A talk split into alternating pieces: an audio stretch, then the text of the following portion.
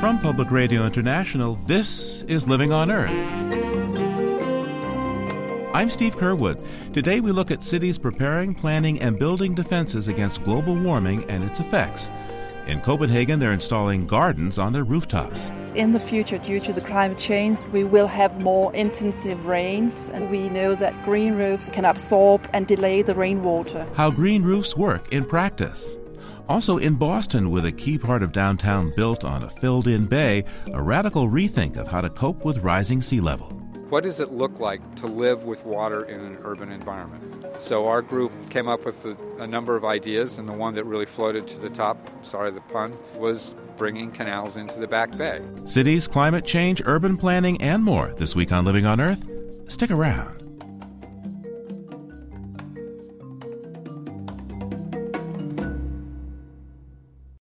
Support for Living on Earth comes from United Technologies, innovating to make the world a better, more sustainable place to live. From the Jennifer and Ted Stanley studios in Boston and PRI, this is Living on Earth. I'm Steve Curwood. Today we are taking a special look at cities, where already more than half of us around the world live, and more and more of us are moving in. While the urban footprint covers only 4% of the land, cities consume three quarters of all energy and generate 70% of global warming gases from humans. When Hurricane Sandy brought floodwaters onto the streets of New York in 2012, it underscored how vulnerable our cities are and that to adapt to rising seas, increased drought, more frequent storms, and slow global warming, we must start with cities. Jeff Turrentine is a writer and editor with On Earth magazine who has identified some of the cities that are doing the most and the least to prepare for climate change. He says among those who aren't looking ahead are two sprawling cities in the dry American Southwest, Phoenix and Las Vegas you know, 60 years ago, nighttime temperatures in Phoenix never crept above 90 degrees Fahrenheit.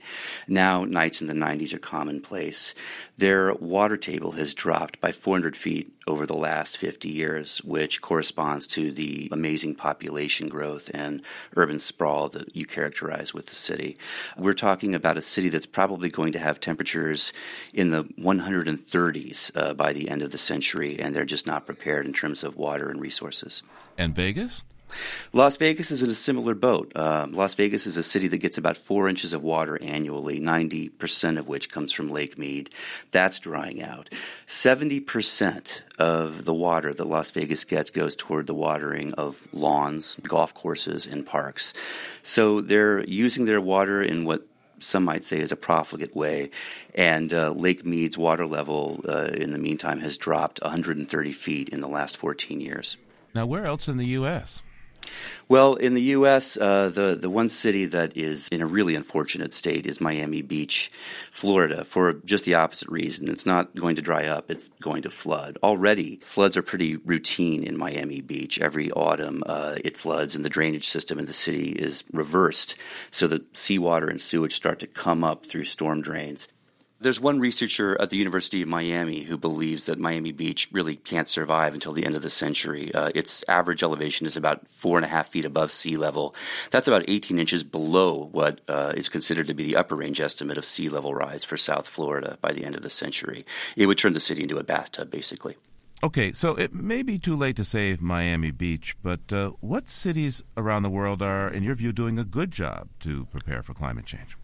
Well, it, it, sort of the flip side of Miami Beach is uh, the city of Rotterdam in the Netherlands. It's Europe's biggest port, and even though it's uh, not a city that you know a lot of American tourists may know, it's a very big deal indeed to the European Union. So they have put all of their effort and energy and quite a bit of money into making sure that Rotterdam stays above water. One of the things they've done is create this incredible uh, plan called uh, Rotterdam Climate Proof which really focuses on sea level rise and making sure that the city doesn't get flooded. One of the most amazing things about Rotterdam is that they've created what might arguably be called climate change's first tourist attraction. Uh, in the bay there, there are these three giant floating jellyfish like contraptions that people love to go and visit. What they really are uh, are kind of models of how cities might need to start creating floating infrastructure in the future if they want to deal with uh, rising sea levels. Hmm. So if you're in the hospitality business, go for the cruise ship rather than the hotel. Huh? maybe, maybe. So, what other cities around the world are taking climate change seriously? Well, in the United States, certainly, I don't think you could understate the degree to which Hurricane Sandy uh, made a believer out of New York City. When that occurred in 2012 and dozens of people were killed and it led you know to 20 billion dollars worth of damage. Mayor Bloomberg and other city officials responded vigorously with a package of more than 250 different initiatives that were going to be implemented over the years, pretty much all of which were designed to minimize the city's vulnerability to coastal flooding and storm surge. It's a 438 page document, and uh, the plan is about $20 billion uh, of money you know, going to, to these different mitigation measures. Um, Three fourths of that's going to be about rebuilding infrastructure, but interestingly, five billion uh, or so is reserved for exploring new technologies and kind of playing around with new ideas to see if there might be some better technique or technology out there. The talk of uh, seawalls and armored levees and green infrastructure like wetlands and swamplands and sand dunes and things like that. And where are the other cities in North America on the list? Um, well, one city uh, that doesn't have to deal so much with flooding, uh, but has had incredible air pollution issues, of course, is Mexico City. In 1992, the United Nations declared Mexico City to be the world's most polluted city. There was one report around that same time that uh, speculated that as many as 100,000 children in the metropolitan area could be dying as a direct result of air pollution. Breathing in the city was just a dangerous thing to do. And as uh, global temperatures rise and uh, air pollution increases and ozone increases, the people in that city would have been disproportionately feeling that global burden. The government got serious about it. They created a, a plan that was going to curb emissions of greenhouse gases uh, and pollutants in Mexico City by 7.7 million metric tons between 2008 and 2012. Uh, to the surprise of the entire world, they surpassed that goal uh, by 10%. And suddenly, cities all around the world that were dealing with air pollution were looking at Mexico City as a model of inspiration rather than a model of peril and danger. Jeff Turrentine is an editor and writer with On Earth magazine. Thanks for taking the time today, Jeff. Thank you very much. Helsinki is growing fast, and city planners trying to prepare for that growth realized they needed a better way for people to move around. The public transit system in Finland's capital city is already overcrowded, and there isn't the money to keep investing in new roads and highways. So they turned to the novel idea of treating mobility as a service and using a mix of all modes of transport that would take the job of figuring out how to get from point A to point B out of users' hands.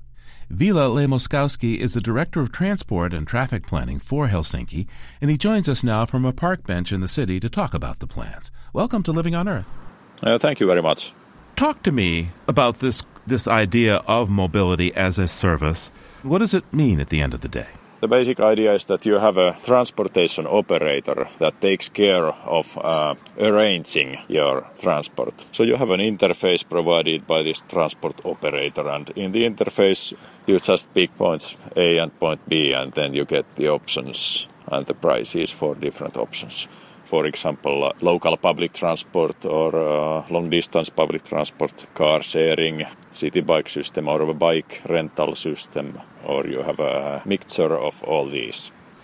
So, paint a picture for me, would you please? If I'm a resident of a future Helsinki where this newly designed transportation system is in place, how do I get from point A to point B? Uh, in the current mobility system, uh, people own their cars. They just have a, the car or two cars that their family has. But in your life, you have uh, several kind of different situations. And uh, if you use mobility as a service, for every trip you get just the kind of car that you need, that you want. For example, uh, at some point you need your Toyota Corolla. At some point you would uh, like to have a van at some point you would like to have some sporty car, Ferrari or something like that, and uh, you also have the possibility to take public transport, take bikes, take also different kind of bikes. Thus you can uh, always take the best option. And also important is that uh, you don't have to invest. The investment cost is very big when we talk about cars In, in Finland, a car, as, as in America, it costs several thousand euros. And if you use it as a service, you don't have that investment cost. You just pay by use. So, how does this work? Uh, I pick up the phone and call my service provider, or uh, do I go online? How, how, how would I engage? Uh, well, of course, that depends on your mobility operator. But in my imagination, I see that it's uh, it's a mobile phone application or or computer application. Who will these mobility managers be? Maybe they are the companies that are our mobile phone operators today, or maybe they are just totally new companies or built up around today's public transport companies or maybe a mixture of all these. Now, just how far along uh, are you there in Helsinki in uh, the process of adopting this system? We have already some small pilots, but I would say that uh, traffic as a service, in the way that I described to you, will take at least a few years, maybe five years, to be reality. To what extent is a core goal of this plan to make owning a car basically unnecessary in Helsinki?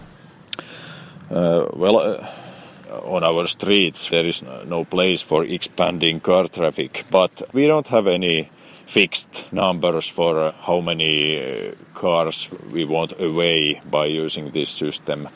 But I'm I'm very sure that when you have all these options and you pay per use, not as an investment, then a big number of citizens will use sustainable modes instead of car.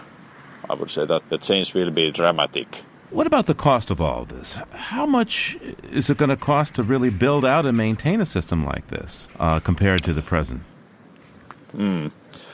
The back office system actually uh, needs not any rocket science software, so it will not be a big cost. But uh, when we talk about economical efficiency of transportation system, we need to remember that uh, at least in Finland, the passenger cars are not in use 96 or 97 percent of the time. And all the time, anyway, the capital is tied up to the car. And that's very ineffective use of capital. That's uh, lazy money, I would say. And uh, when there is not that big need for capital in cars, it makes the system as a whole much more effective in terms of efficiency of both public money and private money. So your expectation then is that this is going to be cheaper for everyone once it's working. Yes, this is going to be cheaper for the private person, the person that uses the system, and it will also be cheaper for the society. Let's fast forward, say, a decade. What do you imagine the streets of Helsinki would look like, and uh, how much parking would be available? In the future, there is uh, a lot of parking available because the cars are moving. Those cars that are needed, they take one passenger to place A to place B, then they continue. So the amount of cars is maybe half of today or even less. So uh, there is much space in the city. There are much more cyclists, much more public transport users, and there are happy car users. Ville Lehmuskoski is the Director of Transport and Traffic Planning for the city of Helsinki, Finland. Thanks so much for taking the time today. Thank you very much.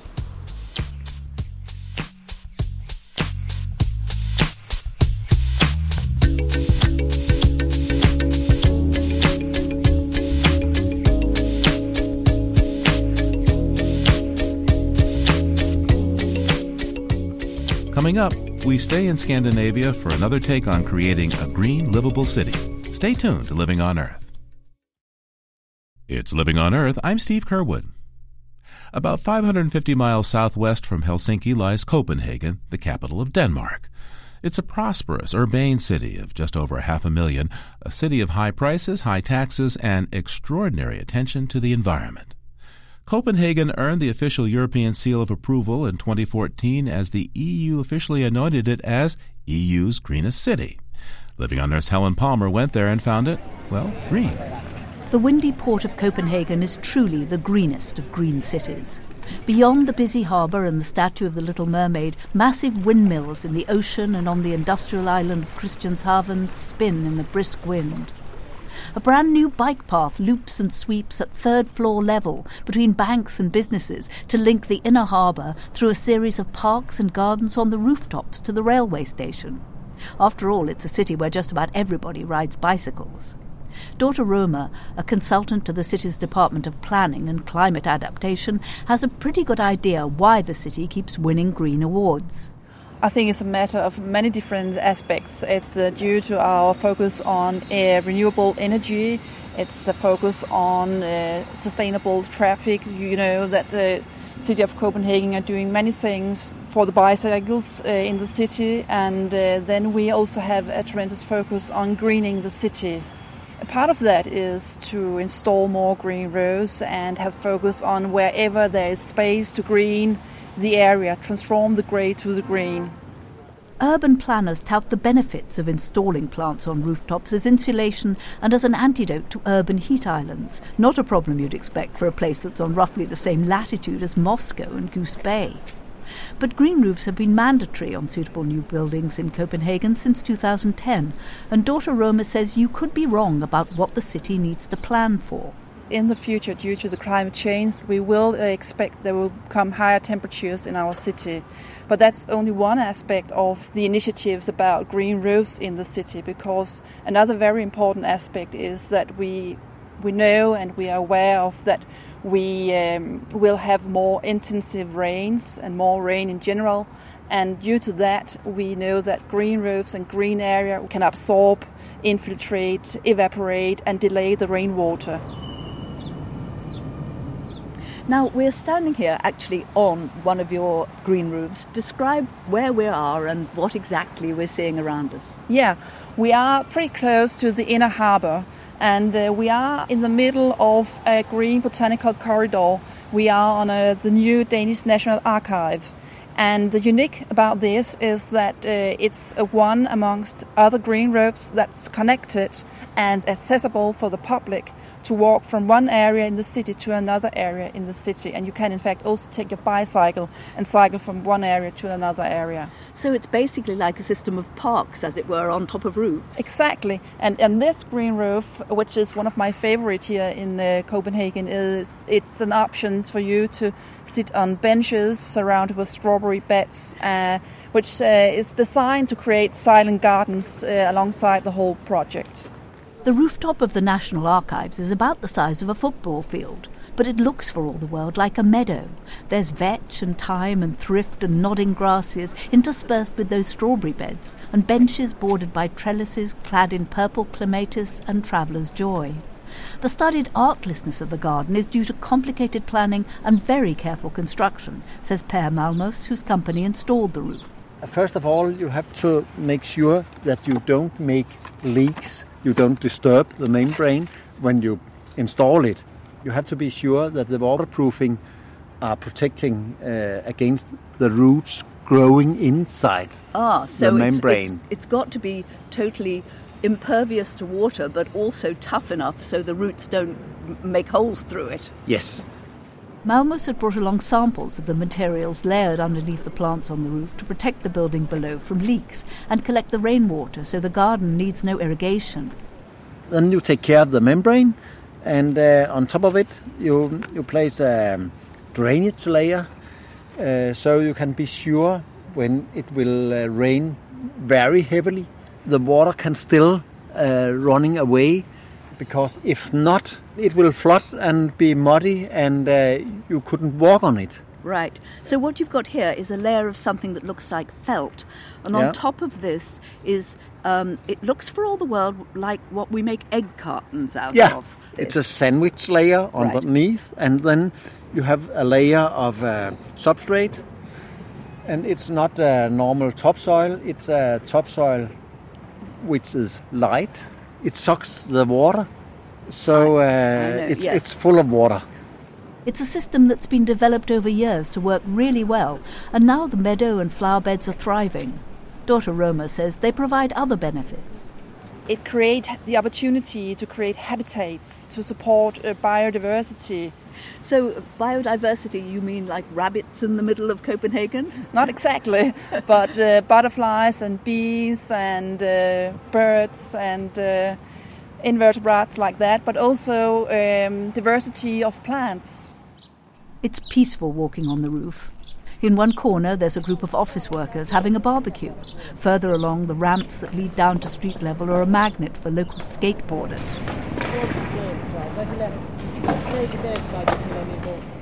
Copenhagen intends to have half its citizens getting to work or school or running errands by bicycle by 2015 and to generate all its power from renewable sources by 2040. Dorte reckons the city is on track to meet those goals. Already 40% of its energy is green. It's too soon to know what impact the green roofs have on the carbon balance, but she's sure they affect the citizens' balance and their well being. We like to have the view of some beautiful areas, but in fact, you can also create these beautiful areas. And I, in fact, also have heard from people they are surprised of being in a silent area, even though that you are in the middle of a city. And there are these oases of green not only on houses, hotels, and city buildings, but also on parking garages and even on bicycle and storage sheds. Right at the harbour, the roof of a development of shops and cafes is covered with flower beds, benches, and walkways. But no gutters, because a three foot wide bed of stonecrop and sedum along the edge takes up all the rain. I met Hella Lurvig there with her bicycle, taking pictures. Oh, I think it's nice. It's absolutely nice. I'm working just uh, under this roof, so uh, I enjoy it here, and I enjoy the water, of course, and it's it's important to have flowers around us. I think I'm one of the luckiest here in Copenhagen to work at a place like this.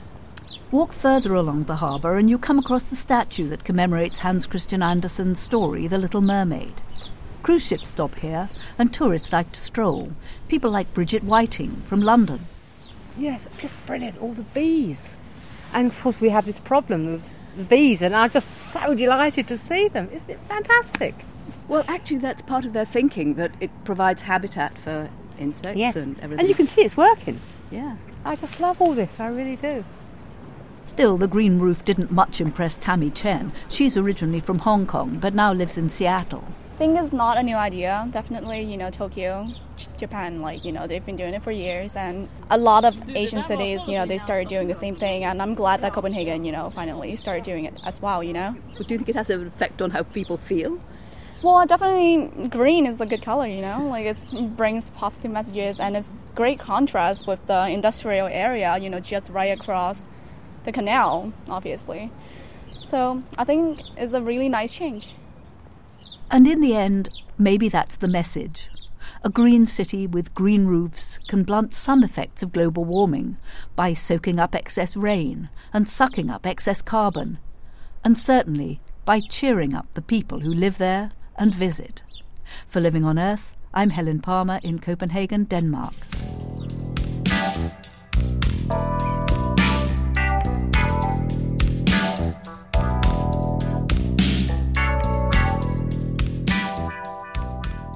Some say the best planned city in the world is Curitiba, the eighth largest metropolis in Brazil and the capital of the state of Paraná.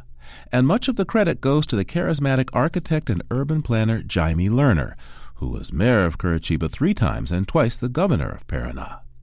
The path to sustainable success, he says, is often found in doing simple things quickly that enhance the life of a city. Now in his eighth decade and retired from politics, Jaime Lerner has traveled the world and documented some ways various cities create pleasant and sustainable atmospheres in a book called Urban Acupuncture. And if you want to improve your city, here's some of his advice. Begin by drawing your city. Are you a regular customer of the stores and services facing along the street? Congratulations you are now a citizen. Now, your book isn't so much a manual about how to make a city sustainable, more sustainable, but it's more of an ode to those little things that make a city yeah. vibrant. Pinpricks, you call them. So, why did you choose to write a book that focuses on these tiny little details? I didn't want to write a manual because I wanted to provide the people the sense of what makes a city. I love a saying that I saw in Mexico City in a small square. Better the grace of imperfection than the perfection without grace.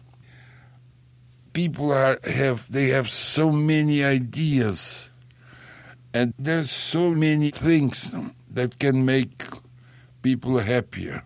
I give an example. In my city we had a dentist. At the end of the week, Friday afternoon, he went to his window.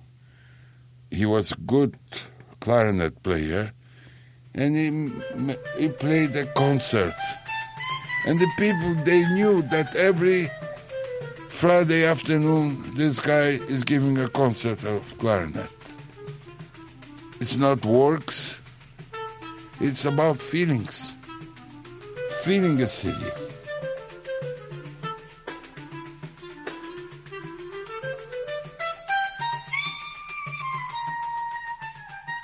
Sometimes to make a change in a city takes time. And the process of planning takes a lot of time. Sometimes it has to take time. But you can, through local interventions, pinpricks, you can start to give a new energy to a city. And you could do it very fast. In my city, when we realize that 75% of carbon emissions are related to the cities, and the half of the problem is the car, we made a big change on public transport. It was said at that time that every city that should approach 1 million should have a subway. We didn't have the money for a subway, and we started to think what is really a subway? It's a system of transport that has to have speed, less stops, and good frequency. You shouldn't wait more than one minute or two minutes. So we started to understand why not on surface? And in 1974 we started one line, 50,000 passengers a day. That's a lot of people. Now we are transporting two million and six hundred thousand passengers a day, and the subway in London three million people, and the cost fifty times less per kilometer. We don't have to wait for money. Too much money interferes. You can do it immediately and benefit people immediately. Today in Curitiba, there are different kinds of buses, including giant ones that can carry 270 people on the exclusive roadways where cars aren't allowed. Passengers pay their fares as they enter a tubular shelter, so when the bus comes, it doesn't have to wait while someone fumbles for change. The Curitiba Speedy Bus is celebrated around the world as a model system for cities trying to do more with less to create attractive and rapid public transit. And to face both congestion and climate change, Jaime Lerner says we have to deal with our addiction to the car. I, I wrote a book uh, 20 years ago for teenagers trying to explain the city. And there was a character, Otto, the automobile. So I wrote Otto is a very egotist guy, a guy who comes to a party and he only transports one or two or three people. And he came to a party he never wants to leave. And he drinks a lot. And at the same time, he's a very demanding person because every time more freeways, more freeways. But the car has become the cigarette of the future. The cigarette of the future? Yes, because, you know, when it started all over the world to forbid to smoke. Nobody mm, expected that reaction. I'm not saying you're not having a car. We still have cars for trips, for leisure, but for daily routine itinerary, there is only one way public transport.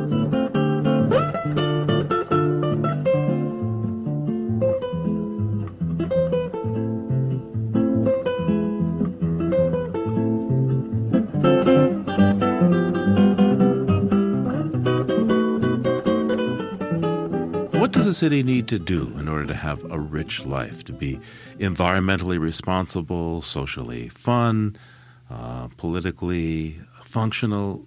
What does a city need to do to get it right? I think uh, a city has to give opportunity to everything music, poetry. In my state, it's 399 municipalities. We didn't have money, for instance, for a small city of 4,000 people to have a theater. So, what we did, we organized a cultural convoy with 10 buses, recycled buses. One bus was recycled for theater, the other for dance, the other for music, the other for opera, and they traveled all around the state during five years. We had an average of one of 1,500 uh, spectators every night. Or another example. When I was governor, we want to clean our bays. It's very costly. What was our solution? It's a equation of co-responsibility. We made an agreement with the fishermen if the fisherman catches the fish, it belongs to him. If he catches garbage, we buy the garbage. If the day was not good for fishing, they went to catch garbage. And the more garbage they catched, the cleaner the bay become. The cleaner the bay is, more fish they'll have.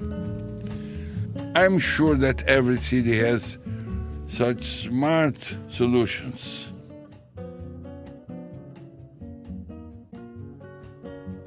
I asked Jaime Lerner to read a passage from his new book. The great city must have a silhouette. The color of the sea seen from the terrace of Amanda's bar in San Juan.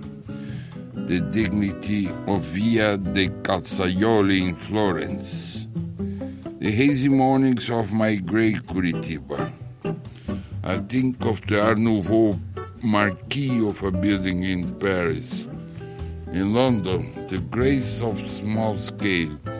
In New York, you always have the feeling that you're just starting out. An electric blender of ideas where you are alone in the company of everyone else. In short, every city should have a personality or a melody that flows because the city that I think of now will be with me forever. Jaime Lerner, thank you so much. Your new book is called Urban Acupuncture Celebrating Pinpricks of Change That Enrich City Life. Thank you so much. Thank you. Thank you.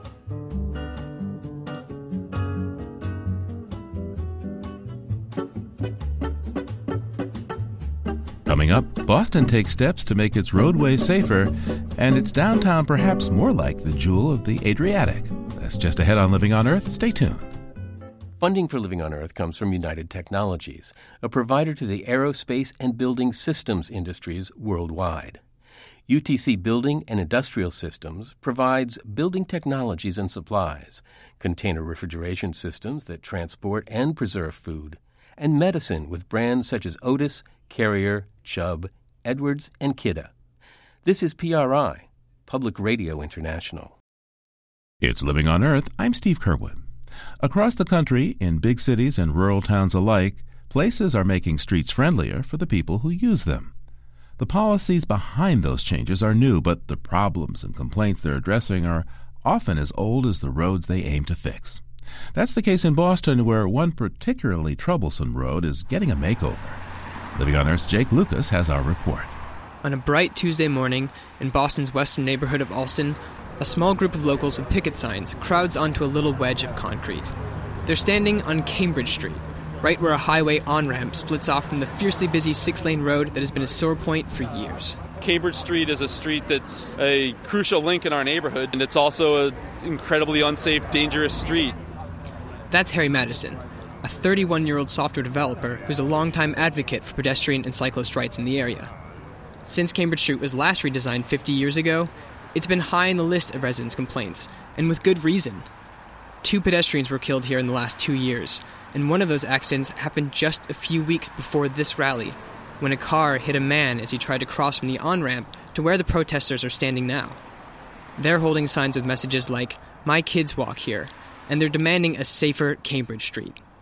Mattison has three kids and laments not feeling safe on a street that cuts through the heart of his own neighborhood.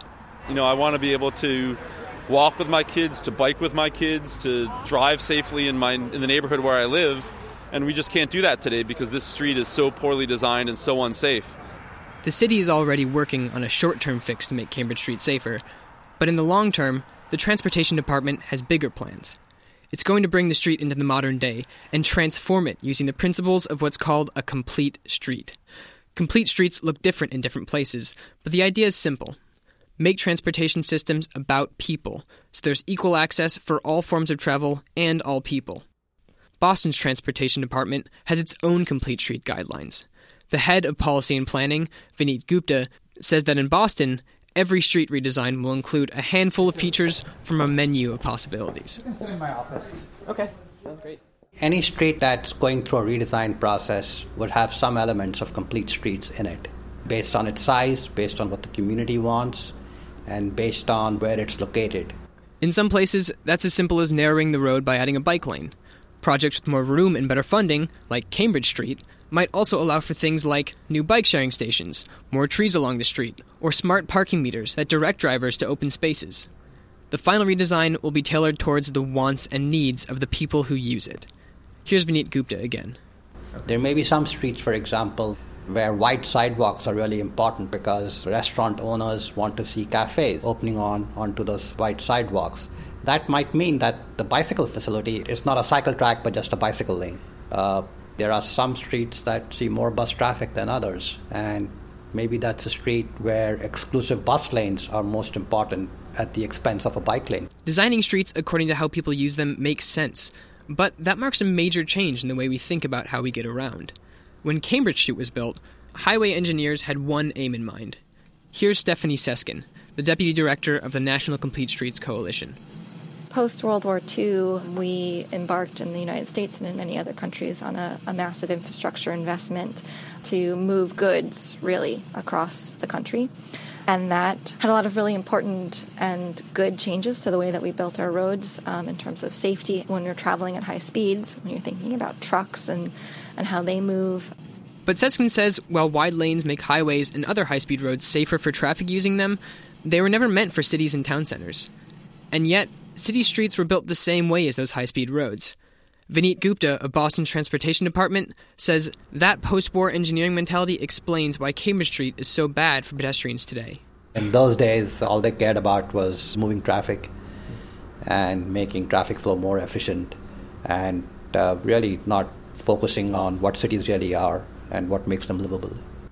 That's where people oriented complete streets are different. And the idea has been gaining traction around the country. The National Complete Streets Coalition says that the number of places with complete street policies leapt from 86 in 2008 to 610 last year. Stephanie Seskin has noticed. The last five years have definitely been an explosion of interest in this from all sectors. And now there's a federal complete streets policy in the works. The Safe Streets Act is under consideration in both the House and the Senate. The act would require all federally funded transportation projects to comply with complete street principles that Seskin calls pretty close to ideal. The idea of cities and streets planned around people isn't new. Vineet Gupta points out that many areas of Boston, like the Rose F. Kennedy Greenway and the North End, are already pedestrian friendly. But in other cities, Stephanie Seskin says the name Complete Streets has helped those ideas catch on.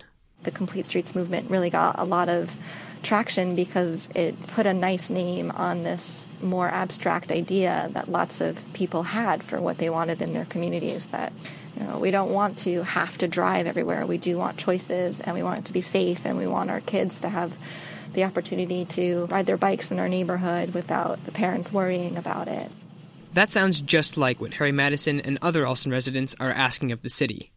Their signs demand a street where they can bike and walk safely with their kids. And half a decade after the last redesign of Cambridge Street, the city of Boston is giving them one. Though it may not be until the end of the decade that a complete Cambridge Street is actually completed. For Living on Earth, I'm Jake Lucas in Boston. Well, Living on Earth is based in Boston, and with its historic harbor, think tea, and the curves of the wide Charles River, it's a tourist destination and an attractive place to live and work. But Boston is also among the most vulnerable cities in the world to sea level rise. So now urban planners in Beantown are looking at ways it can adapt its infrastructure to accommodate rising tides. Dennis Carlberg co chairs the Sustainability Council at the Urban Land Institute, and we walked along Commonwealth Avenue and talked about an ambitious plan to save Boston's historic Back Bay neighborhood from the sea. We're in, I think, the most beautiful part of the city, especially on a nice sunny day like today. Uh, this is Boston's Back Bay. We're on Commonwealth Avenue, which is a broad boulevard that runs east and west, and it's it's absolutely a gorgeous place. It's a beautiful part of the city, but um, in 1840 it wasn't here, right? Correct. Uh, we would be standing in marshland, a tidal marsh, where it was mucky and muddy. Over the years, uh, we've filled in much of Boston. About 30% of it is on fill, which by its nature is low lying. And if we have sea level rise, these this area we're standing in would be flooded. So, how vulnerable is the city of Boston in particular to sea level rise? Uh, Boston is quite at risk. It's considered the eighth most at risk in the world. Um, and the World Bank suggests that Boston is the fourth at risk when you look at the property values because so much of it is low lying. As I mentioned, 30% of it is on fill. Soon after the end of the century, at the upper end of the projections, uh, 30% of the, the city could be flooded, or in the mid century, with a, a storm surge plus sea level rise, we could see six to seven feet of water in our city, which would be flooding 30% of our city. Now, what happened in Boston when Hurricane Sandy came through? During Hurricane Sandy, we had a near miss. Uh, had Hurricane Sandy hit at our high tide, it actually hit uh, just about our low tide, we would have probably 6 to 7% of the city flooded from the storm surge. And we've had four near misses since Sandy, which could have had significant flooding in the city. We've been very fortunate so far, and I think we can learn from New York. And if we can make infrastructure improvements before the, the next Sandy hits, that would be a really good scenario. So, you and your colleagues at the Urban Land Institute, uh, I understand, were tasked with finding a solution to uh, the prospect of this lovely neighborhood, the Back Bay neighborhood in Boston, going underwater. So, what did you come up with? Well, we, we took a, a tact of, well, let's welcome it in. What does it look like to live with water in an urban environment? So our group came up with a, a, number of ideas, and the one that really floated to the top, sorry the pun, was bringing canals into the Back Bay. And what would that look like? Canals in the Back Bay of Boston. You want to turn this into what? Uh, Amsterdam? Uh, Venice? Well, those are very good references, and actually, that was part of the conversation. I mean, those are wonderful cities. They're integrated with water and what would it look like to integrate the Back Bay with water? Uh, how does this work? We think a lot about seawalls to repel rising tides. Um, wouldn't canals just bring more water into the city? Well, the water has to go somewhere. So, bringing the water into the city in a planned way, as opposed to an unplanned way, is the strategy we were looking at. And you know, there, there are sort of two things we need to be concerned about. One is the nearer term, the storm surge and the sea level rise, and one is the longer term, the twice daily high tide. Uh, 120 years from now, 110 years from now, or 100 years, depending upon how much carbon we put in the atmosphere, we're going to have a twice daily high tide in the Back Bay. And the other part of the, that issue is we have a 10 foot tide swing roughly in Boston. Uh, so, what does those canals look like at low tide? How do you deal with that kind of differential in a tide? If you've got 10 feet more or less water, either you have very, very deep canals or what do you do? Well, I think you have tide gates. Uh, so you let the water in and then you let the water out so it can circulate, but you control it so that the water level is more stable. It fluctuates some, but it doesn't do the whole 10 foot fluctuation. So here we are on Comm Ave. These uh, homes are at, uh, well, they're at street level. In fact, they have basements. If there's canals here, what keeps the basements from getting all wet? Well, the big issue is you're going to have a lot of water here, and the basements are going to get flooded, and that value is going to disappear. You're going to lose that space. One concern we had was if if each property is doing its own defenses against sea level rise, we're going to have a city of walls which is going to kill the value of the city. The, you know what what makes the city vibrant today is our ability to move in and out of buildings and, and along our streets. And if we lose that because we have all these walls, what is what is that going to do? So, to get to the question of, of what happens to that lower level, this is an historic district, but I think we need to think outside the box a little bit and uh, you know, maybe there's a zoning that allows for an addition of a floor, or something to take take the displaced space. Um, we looked at raising the grade.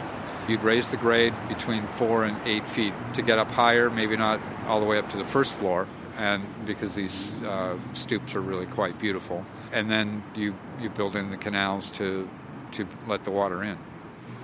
This is right in the heart of the well most exclusive part of Boston uh, I'm thinking, are there actually going to be gondolas and stuff that people can use?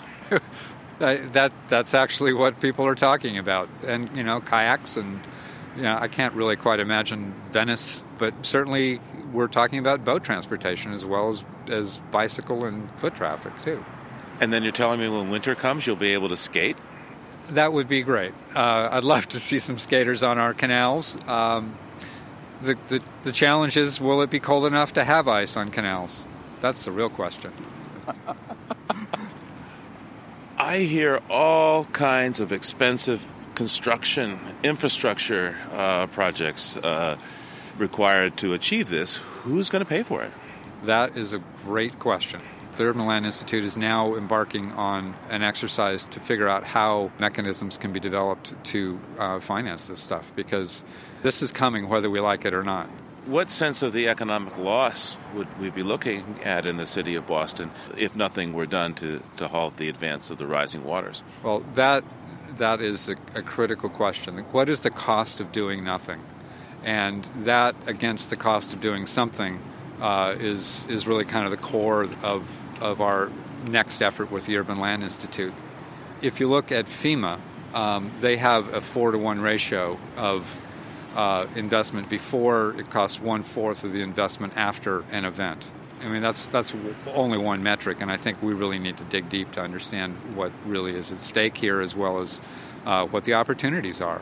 And I, I, think a fundamental thing the Urban Land Institute was looking at uh, when we were doing this study was how do we preserve the financial value and the human value in our communities in the face of climate change and sea level rise. So, what are the odds of this happening? Uh, how much are people embracing this, and, and how much are people kind of, you know, laughing behind their hands? Um, I, I think what this has done is, is this has raised awareness and added another option to look at the broad spectrum of strategies to deal with this problem. The city of Boston, I think, understands the concept, but whether this really would happen, I think there's an incredible amount of investment that would have to happen in a, a broad way. A fundamental challenge we have here is we have jurisdictional boundaries and we have property line boundaries.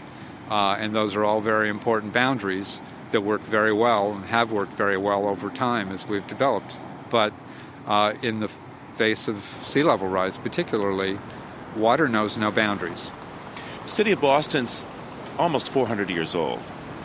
Um, science says the amount of CO2 in the atmosphere is, at the end of the day is likely to give us about 20 meters. That's about 60 feet of sea level rise. How, how do we wrap our heads around uh, what's coming in terms of sea level rise? I, I think it's the question is really about our carbon dioxide in the atmosphere. That's the core issue. I think all the ideas we're talking about here are going to look rather quaint if we don't start reducing our carbon footprint substantially starting right now. It's going to be, that's what we have to do. That's the fundamental challenge here. Dennis Carlberg uh, directs sustainability for Boston University and is co chair of the Sea Level Rise Subcommittee of the Urban Land Institute in Boston. Thanks for coming by, Dennis. It's been great. Thank you very much for uh, talking about this important issue.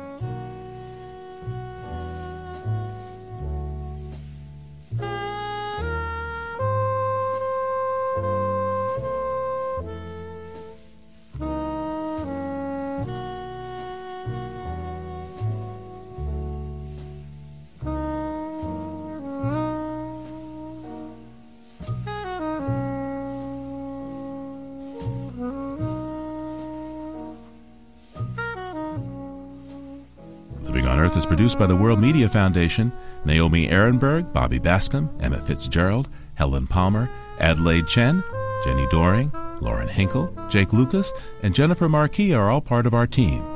Our show was engineered by James Curwood with help from Noel Flatt. Alison Lirish composed our themes. You can find us anytime at loe.org and like us, please, on our Facebook page. It's PRI's Living on Earth. I'm Steve Curwood. Thanks for listening. Funding for Living on Earth comes from the Grantham Foundation for the Protection of the Environment, supporting strategic communication and collaboration in solving the world's most pressing environmental problems. The Kendeda Fund, furthering the values that contribute to a healthy planet, and Gilman Ordway for coverage of conservation and environmental change. Living on Earth is also supported by Stonyfield Farm, makers of organic yogurt, smoothies, and more www.stonyfield.com. PRI, Public Radio International.